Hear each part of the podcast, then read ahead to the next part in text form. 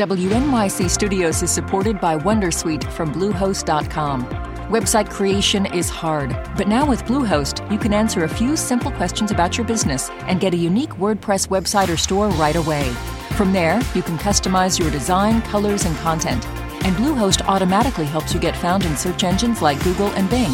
From step-by-step guidance to suggested plugins, Bluehost makes WordPress wonderful for everyone. Go to bluehost.com/wondersuite. Listener supported. WNYC Studios. Hey, it's Latif from Radio Lab. Our goal with each episode is to make you think, how did I live this long and not know that? Radio Lab, adventures on the edge of what we think we know. Listen wherever you get podcasts. Good evening, and welcome to NYC Now. I'm Janae Pierre for WNYC. We begin in New Jersey, where Lieutenant Governor Sheila Oliver has passed away. The 71 year old was hospitalized Monday for an undisclosed medical issue while filling in for Governor Phil Murphy, who's out of the country for a planned vacation. That leaves State Senate President Nick Scutari as acting governor. Murphy is scheduled to return to the U.S. on August 13th. The administration hasn't yet announced how or if those plans will change in light of Oliver's death. The Essex County Democrat made history as the first black woman to serve as Speaker of New Jersey's State Assembly. In a statement following her death, Murphy said Oliver's legacy served as an inspiration for millions of women and girls everywhere.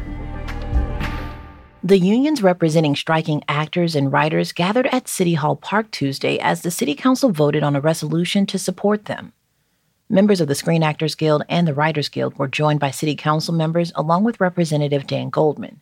SAG AFTRA President Fran Drescher led the rally. A few weeks ago, she went viral with an impassioned speech that blasted Hollywood studios. We are being victimized by a very greedy entity. I am shocked by the way the people that we have been in business with are treating us. This is the first time actors and writers are striking together since 1960. They're hoping for better pay and protections from artificial intelligence technologies. NYC, NYC, NYC.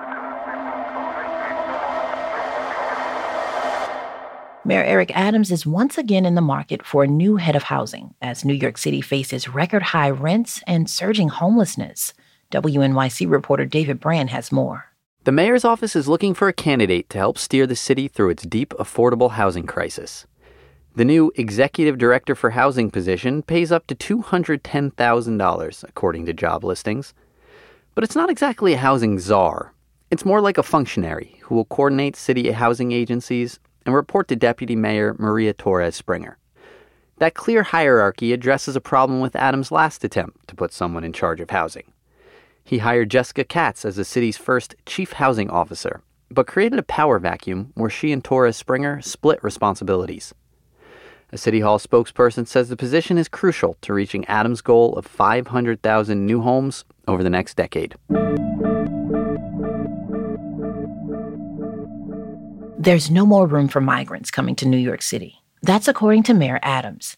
In Midtown Manhattan, more than 100 people have been left to sleep on the street outside the city's central intake center at the Roosevelt Hotel.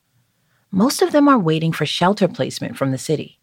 Fufana Ahmed says he's been sleeping outside the hotel for five days and hasn't been able to bathe or brush his teeth.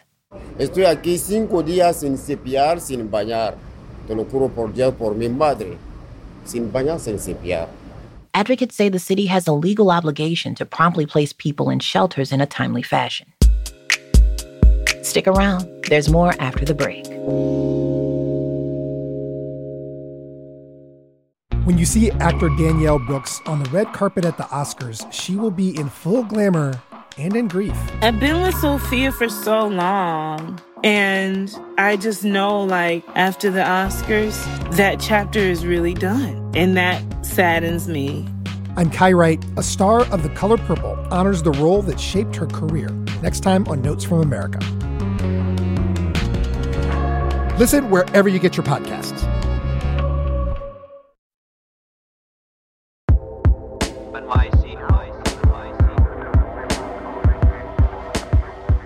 Neighborhoods across New York City have seen a boom in street vendors in recent months. WNYC's Arya Sundaram reports from Roosevelt Avenue in Jackson Heights. Every few minutes, the train, maybe the 7 or the F, rattles from above. Generators buzz from the back of food trucks, and oil crackles for cooking empanadas. This high traffic street has long been a hub for immigrant street vendors, but now there are more than ever. Ana Careto and her husband started selling tamales outside the train station two years ago. When we came here, it was like three vendors, and already look, full house. As locals lost their jobs during the pandemic, many like Ana and her husband turned to street vending. And now the city's latest wave of migrants has joined them. Over 50,000 are now staying in city shelters. Among them is a man named Ivan and his wife and two kids from Colombia. They've been in the city for seven months, and Ivan's been struggling to get a steady job without a work permit. Three weeks ago, they set up shop down the street, selling fried plantains.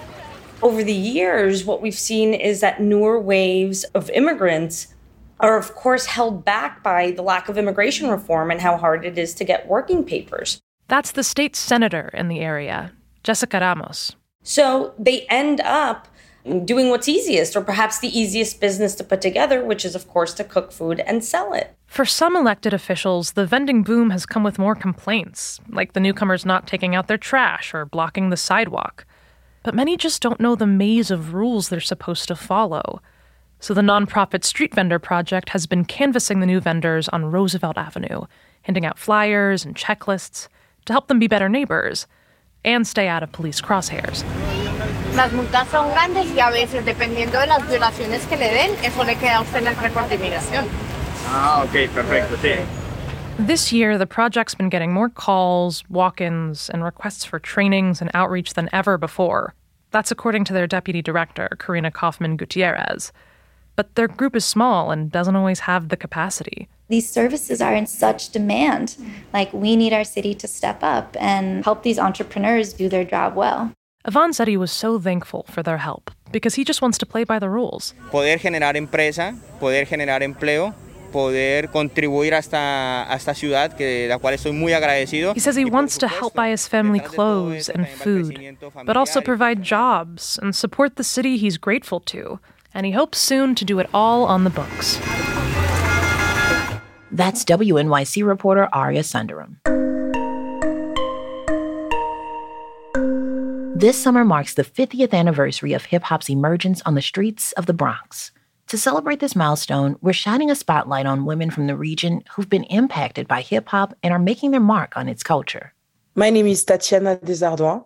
I'm based in Jersey right now, working in New York, and I'm a street and club dancer specifically hip hop and house. Those are my two main styles. I am originally from Switzerland and originally originally from Haiti. My both parents are Haitian, but I was born and raised in Switzerland. And I started dancing, doing Afro Haitian dance. I did a little bit of ballet when I was little, but really the predominant stuff that I was doing was mainly Afro Haitian dance. And then very early after I started doing street and club dance, specifically hip hop. What I love mainly is the music. That was the first appeal to what I was drawn to. To was the sound, the way, um, the expression, and the representation it would give me. That's what I love about hip hop. There were so many things into the music that I could connect to. I could relate because of the message, because of the people. You know, I'm a black woman, so for me to see black people affirming themselves was something I guess at a specific time was needed. So very early I was attracted to that. The women I was always being they have always been part of the the history, the narrative, an important part of the culture. A lot of my mentors, male dancers, would tell me that the reason why they dance is because of women from various reasons.